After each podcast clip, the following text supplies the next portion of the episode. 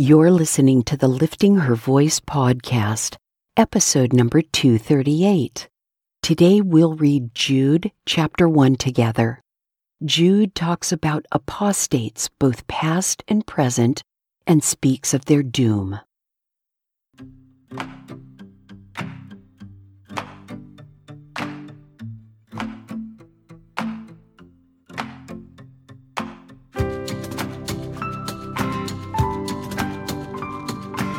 Welcome to the Lifting Her Voice podcast. I'm your host, Joy Miller, and I invite you to grab your Bible and join me as we simply read God's Word together. Some things require discipline, and sometimes that's just not easy to muster by yourself, no matter how badly you want to do it or how much you know you should. It's just easier to do it with a friend. So refill your coffee or tea, get comfortable in your favorite chair, and follow along as I read aloud. I'm so glad you're here.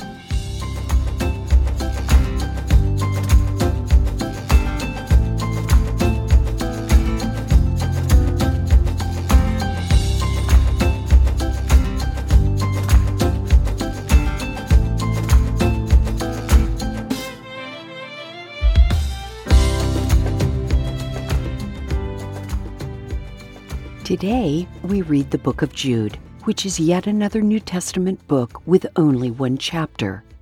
Jude describes himself as a servant of Jesus Christ and a brother of James. So Jude and Jesus are half brothers. We know much less about Jude than we do James, but we know that he was a leader in the early church because in this letter he speaks as one with authority.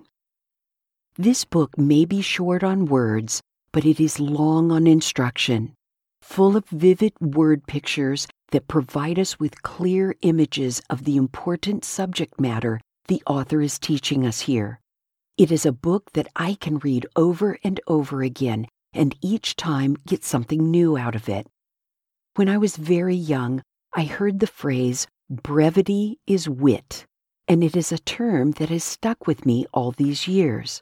This phrase reminds me that what we say is more important than how much we say. For example, have you ever heard a politician give a speech that goes on and on, and at the end you shake your head and think, what in the world did he or she just say?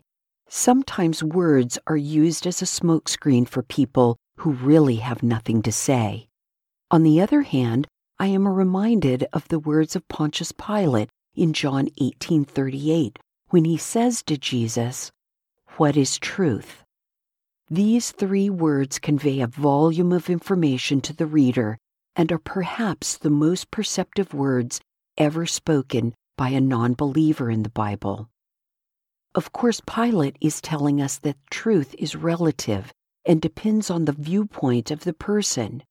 This is a very common belief today, where popular culture has us believe that we each get to pick and choose our own truth, as if we are some sort of mini gods here on earth. What a hopelessly empty philosophy this presents to us. If everything is true, then nothing is true, and we are lost.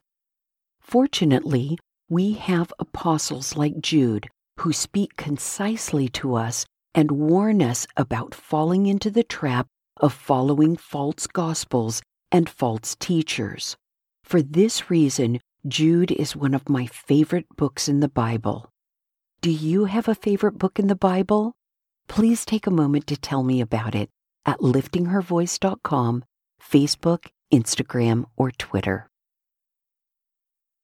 Jude, Chapter 1 Jude, a servant of Jesus Christ and a brother of James, to those who are called, loved by God the Father, and kept for Jesus Christ. May mercy, peace, and love be multiplied to you. Dear friends, although I was eager to write you about the salvation we share, I found it necessary to write, appealing to you to contend for the faith that was delivered to the saints once for all.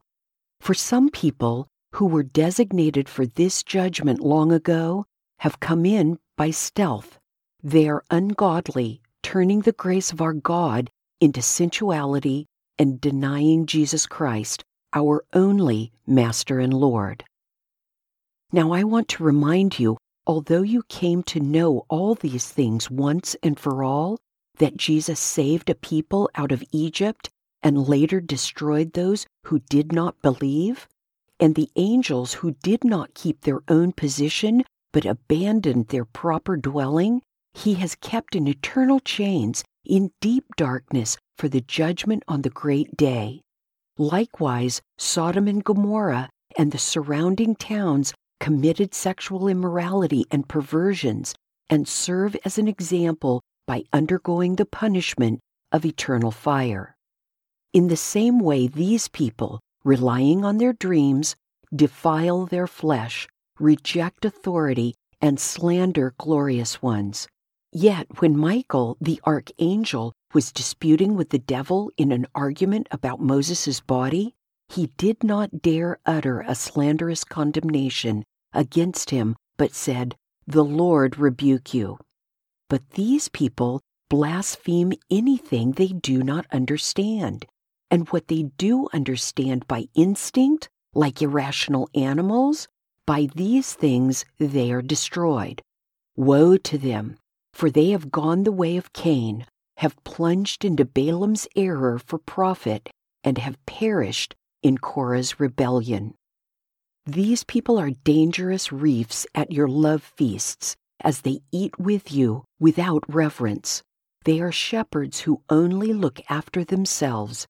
They are waterless clouds carried along by winds, trees in late autumn, fruitless, twice dead and uprooted.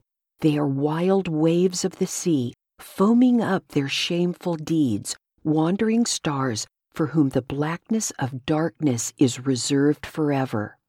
It was about these that Enoch, in the seventh generation from Adam, prophesied Look, the Lord comes with tens of thousands of his holy ones to execute judgment on all and to convict all the ungodly concerning all the ungodly acts that they have done in an ungodly way, and concerning all the harsh things ungodly sinners have said against him.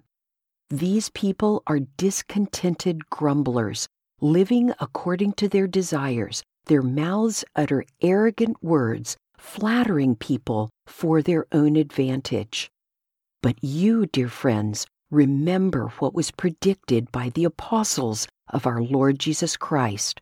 They told you, in the end time there will be scoffers, living according to their own ungodly desires.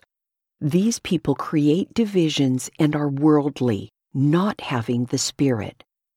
But you, dear friends, as you build yourselves up in your most holy faith, praying in the Holy Spirit, keeping yourselves in the love of God, waiting expectantly for the mercy of our Lord Jesus Christ for eternal life, having mercy on those who waver, save others by snatching them from the fire have mercy on others, but with fear, hating even the garment defiled by the flesh.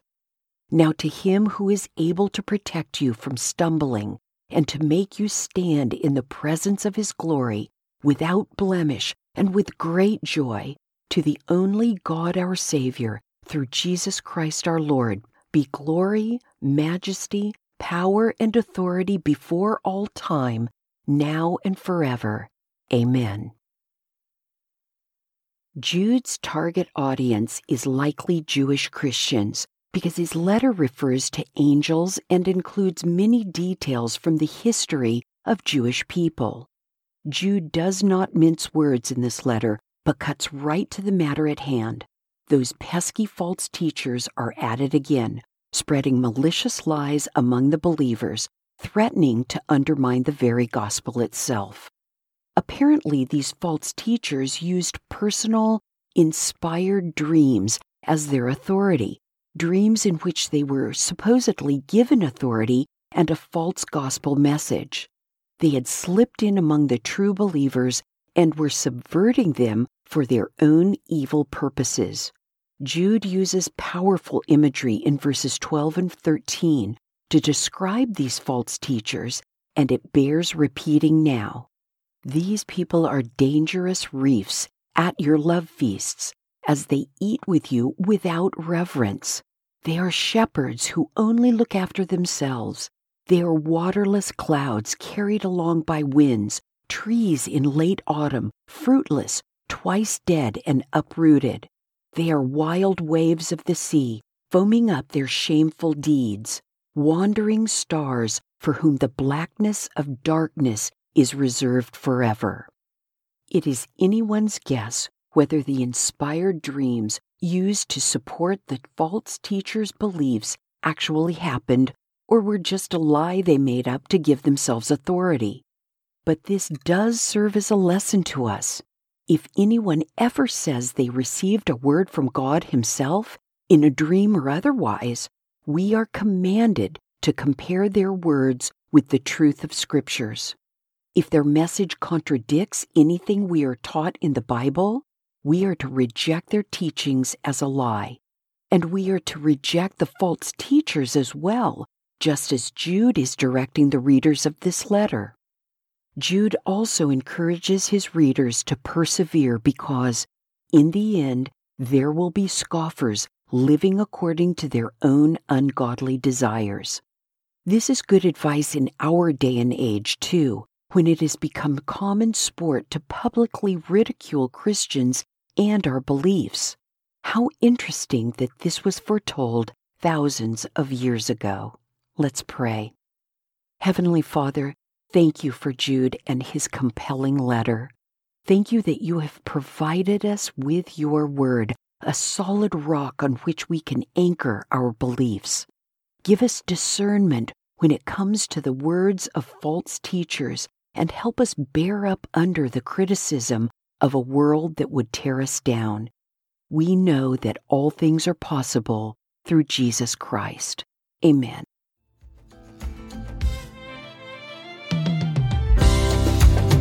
Thank you for joining me here today.